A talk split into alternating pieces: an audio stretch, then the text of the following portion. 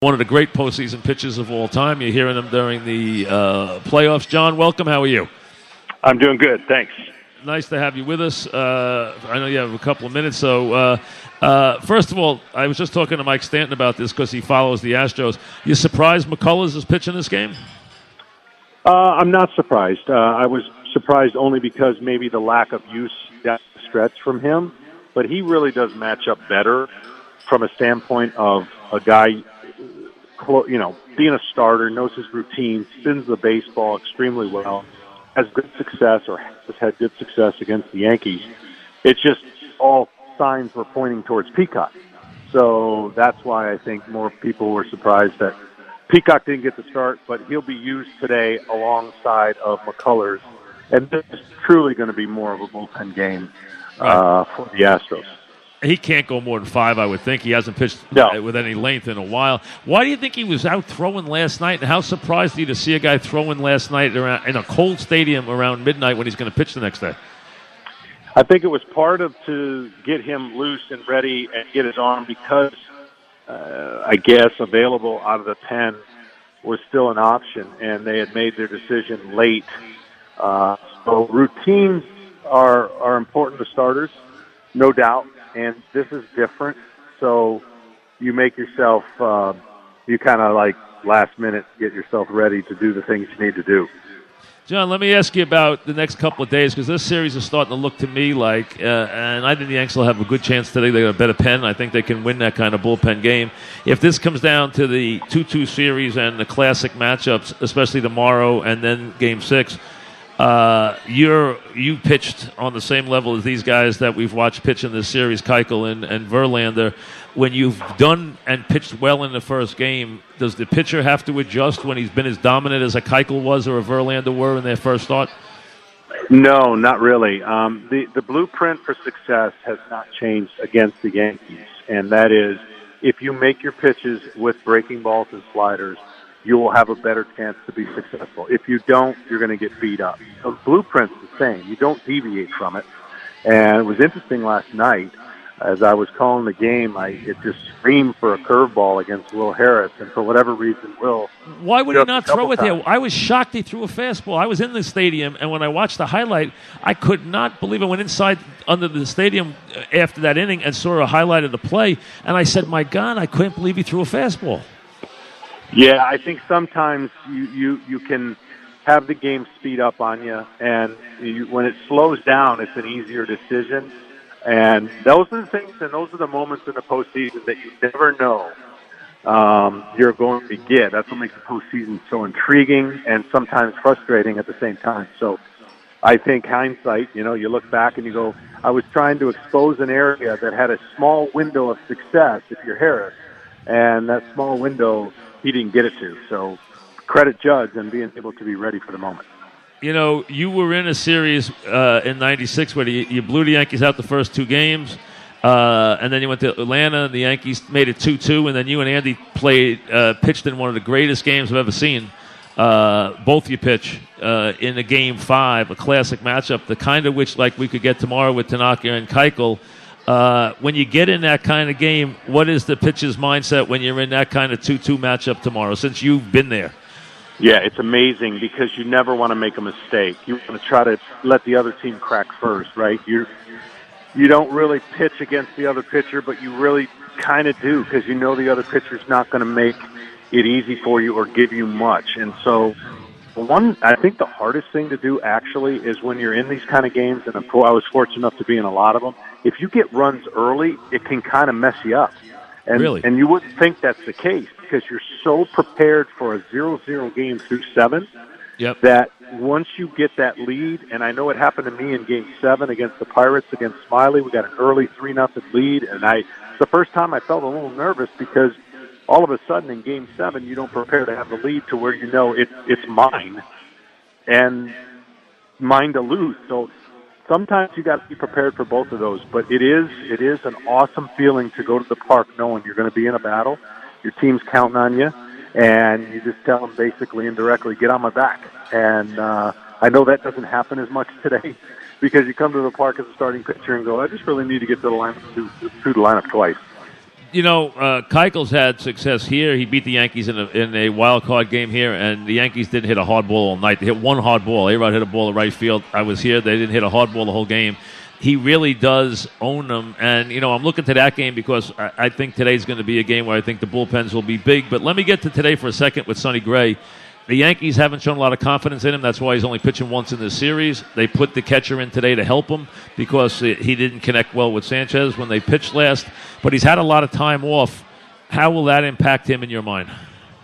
It'll impact him uh, in an adverse way if, if in the first two innings he cannot slow the game down adrenaline wise. I, I, I think anytime a pitcher misses two starts, meaning he doesn't pitch in a game for 10 plus days, it can really be difficult when you're relying on the touch and feel of your routine. I know it happened to me 13, ga- 13 days between starts in a postseason, and I remember the first inning feeling like, wow, am I too strong? And that can be a, a, a the byproduct of that rest. Now, I know he's simulated game and some side sessions, but I would think that the first or second inning would be huge for him to know in confidence that I got the touch on my changeup. I'm not spiking my my power breaking ball, but I'm, I'm telling you, people are going to be. I, I, to what you just said, this is a this is a great pitcher, and and he has not had much luck with the runs in the postseason period. I don't think he's been given a run, and then really for the time with the Yankees, he wasn't given many runs. And as a newcomer coming in, you try to pitch perfect, and if you always try to pitch perfect and you're not given much runs, it can snowball on you. So I'm a big Sonny Gray fan. I think he's a, a one of the best pitchers in the game. Uh, that um, just got traded and, and ran into a little bit of a you know hiccup here or there. And uh, to your point, if the Yankees are going to get back in this series, I think Sonny Gray takes them a long way. Yeah, and uh, listen, I think the bullpen matchup would help the Yankees. I, I, am not in love with the Astro pen, especially if you compare it to the Yankee pen. I think the Yankees will do well against that pen. The thing is, I think the Yankees are going to have to figure out a way to dent the two great starters if they're going to win this series. So, I mean, I expect the Yankees to play well today. I'd be surprised if they don't, which will set up tomorrow, which would be wonderful. But still, you know, we'll see what the Astros can do today because let's be honest, the Astros haven't hit it all in this series. No, they haven't. It's the thing no one's talking about because what what gets the focus, and rightfully so, is the tremendous bullpen that Joe Girardi and the Yankees have. But their starters are the reason they're even here. Down 0-2 to Cleveland, their starters dominated their lineup, and their starters really, if you think about it, have dominated a good, uh, one of the best lineups in baseball. They only if have 15 for, hits, John, in three yeah. games. The Astros.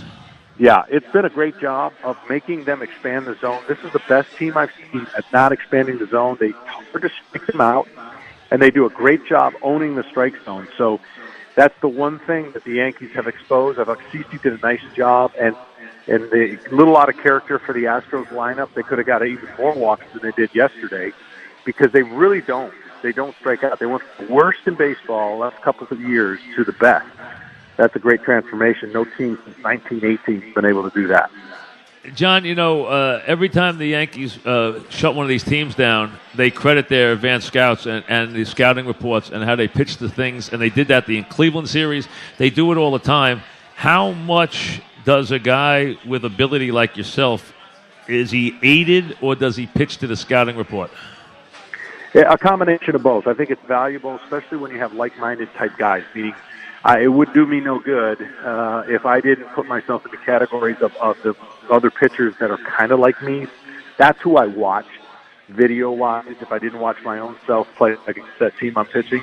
So yeah, if you can get information, you got to be able to credit that information with compatibility though. I mean, it would be like saying, you know, Randy Johnson's fastball and Keuchel's and comparing the two and making that that would not be good. That would not be good for Keuchel because it's 97 versus 89, 91. So if you can get matched up with with guys that throw similar stuff, and that that scouting report is going to go a long way. Talking with John Smoltz, of course, who does the games, and uh, obviously one of the premier postseason pitchers of all time. Uh, as we get ready for a, a game number four this evening, uh, this afternoon at five, with McCullers against Gray, and a game five tomorrow with uh, Tanaka home, where he pitches very well against uh, Keuchel, who is a Yankee uh, killer. Do did the Yankees dent the Astros psyche with last night, or do they still feel very comfortable because they're up 2 1, knowing they got the big pitchers uh, sitting there in games five and six? Well, I, I can tell you this: nobody wants to play a game seven, so you're playing with basically one game of, of uh, error if you're the Astros. You don't really want to play game seven, and of course, the Yankees love to play a game seven if that be the case, or if they win the rest of like they did against us in '96, which I still can't get over, but that's another story. Uh, I, still my favorite I, I, series of all time. Still my yeah, favorite series. Well, it is because you beat the heck out of them so badly, and then the comeback games, the Leyritz home run, your classic game with Andy, which was you told me once the best game you ever pitched. Do you still stand by that? That was your best game you ever pitched? Oh, 100% under the circumstances. That was approaching my 300th year on a year. 96 was a dream come true. I was exhausted. From the first inning on, I had zero, nothing. And I basically, through the help of Tom Glavine, after each inning, you're tricking them, you're fooling them, keep doing it. And those are the kind of moments when you're a pitcher and you realize you really do have nothing. How do you get through the game? That's why I say it was one of the best games I've ever pitched because it's easier to pitch a game when you're fresh and everything's working. It's harder against that lineup that made me throw, I think, I think I threw close to 140 pitches that game and uh, matter of fact, 142. So that's unbelievable. I, I, that that that game still reigns. I, I kind of laughed. I, I was in Houston in the lobby. The first person I saw was Jack Morris. We were doing a special. I said, "Oh, yep. okay, there's a one to nothing loss." Then at the yep. stadium, I saw Andy Pettitte. I'm like, "Where are the other guys? Where are the other starting pitchers? Make me feel better." I see two guys less five hours, and they're both one to nothing loss hey, unbelievable games. Two, two of the greatest games I've ever seen. Plus, you know, people talk about a loud stadium, the loudest Yankee Stadium, and I've been there thousands of times. Game six, Girardi triple against Maddux is the loudest I've ever heard at Yankee Stadium, and that includes Mickey Mantle Day. That includes anything. That night in '96, they shook the stadium down after that Girardi triple. It, it was unbelievable. I used to tell people, people they say, "What, what's the what's the hardest place you used to play in, or where is it? You know, and by by far it was Yankee Stadium back in the day. Because not only were you intimidated by their fans, and they were on their feet all the time. When I was warming up to get ready for Game One, there were professionals down there heckling you and do things that your mom didn't know. And I actually a couple times just laughed. I turned around going, "Wow, where did you get that? And how did you know that?" But you know, this environment, at least for me in the Cleveland Indians series, game three was as loud as I've heard it here at this stadium in quite some time, and it follows up with game four. So maybe the fans obviously knew the desperation of what had to happen, and they were pretty loud. They were really loud here in the Indian series. I got to ask you one about uh, from my wife about your golf game for a second because she was reading a story about you recently, and we know what kind of golfer you are. You, I mean, you're a scratch golfer. How much does your golf game suffer during these playoffs when you when you when you're busy working? Very much so. Uh, when I get to October, I know I'm pretty much not going to play much. Uh, it is the time I love about baseball, and I do love what I'm doing here. But it it, it takes a while to recover once the season's over. Uh, I do find time, though, getting here in New York. I've played a couple great courses already, and I get time to go out there and play. Although, be it, I, I don't travel. Have you played this club. week? Have you played this week? Yeah, I played Sunday. Played Sunday about 27 holes, and I played while we were in the Indians uh, series back here. Because the one good thing about coming here is I, I I work for the network as well, MLB Network, and I keep my set of clubs at the network. So when I'm in New York, I've got access to clubs. Otherwise, and John's a plus. John's a plus one point seven. If you want to know, folks. So I mean, you're talking about a great golfer. What's your favorite course up here? There's so many. Can I just tell you, when I got to New York and I was a young player, I didn't leave the hotel. I was I was nervous. I didn't know where to go. It was hard to go to and fro. And then next thing I know, there are so many great golf courses that I can't wait to get here. I mean, from uh, you name it. Yeah, Winged Foot to right. to uh, Hudson National, the Deepdale, right. Garden City Club, Somerset yep. Hills. I could go on and on about the golf courses um, that that are here in the city. And so once I learned about it, New York had I had the car services lined up, I had all the members lined up, and I played golf every single day during the year that I did not pitch a game in New York because it was so good. Well, a couple of places I play, I know the guys used to always say we sneak those we sneak those brave pitches on here all the time. So you know, you guys you guys had pretty much carte blanche everywhere to play. You know, as you and you played in a group. Uh, you Madden and uh, you Maddux and Glavine played all the time together, right? We did. I was the kind of golf concierge. I set it up. They just knew they needed to be in the lobby at a certain time. If they didn't show up, I set them up with a fine because if they told me the night before they were playing and then canceled in the morning, they had to pay a fine. Uh, but no, it was so much fun, and and we we've got so many nice people and so many great members. It, the early days was uh, not not easy because I'd pick up the phone and call, "Hey, this is John Smoltz with Atlanta Braves," and I almost get a click, you know, when you're losing a hundred games. But then once we started winning, it became a lot more fun, and uh, we ended up playing about 73 of the top 100 golf courses during the year, just the cities that baseball took us to. That's unbelievable. We're talking with John Smoltz, of course. You see him on the national games, and obviously one of the great postseason pitchers ever. Um, CC, are you shocked to see him pitch this well? I got to admit, I am, and I watch him all the time. I, I, he's pitched better in the postseason than I ever thought he could pitch. Well, here's what I'm not shocked about because he's a great athlete, right? And when you're a good athlete and you pitch a long time like CC has, once you get accustomed to your new weapons and you don't, you can let go of what your old weapons were and you're not trying to rush it up there like some guys. Here's what I know. You're not going to see that today's style pitching anymore. Guys who are blessed with what CC had, they're not given the opportunity to learn how to pitch. If they lose their fastball, you won't see them anymore. CC pitched long enough in a time where he knew how to pitch with his stuff, and once he got healthy with his knee, I said about a year and a half ago, I said, watch what this guy learns how to do. Just give him time. Everyone writes everyone off. They did the same thing with Verlander, actually, a couple of years ago, a year and a half, when he hit lulls or hit the skids. And I said, no, that doesn't work with guys like this who are good athletes, gifted mechanically. Once they get reconnected with it, they will know how to pitch with it. And he has not surprised me at all. You know what's the good listen about you in the postseason? Having your success level and you take us through the game like you would attack each hitter and what you want to see the pitcher do with his repertoire, which is fun to watch. That being the case, if you had to pitch to one of the one of the Astros in a tight spot, is it the obvious Altuve, or would it be somebody else that would scare you the most? Well, Altuve was scaring the most only because if I had to rely on what I would do best, and that's pitch out of the zone and and a slider away, or he might get the barrel of the bat to it where other guys cannot.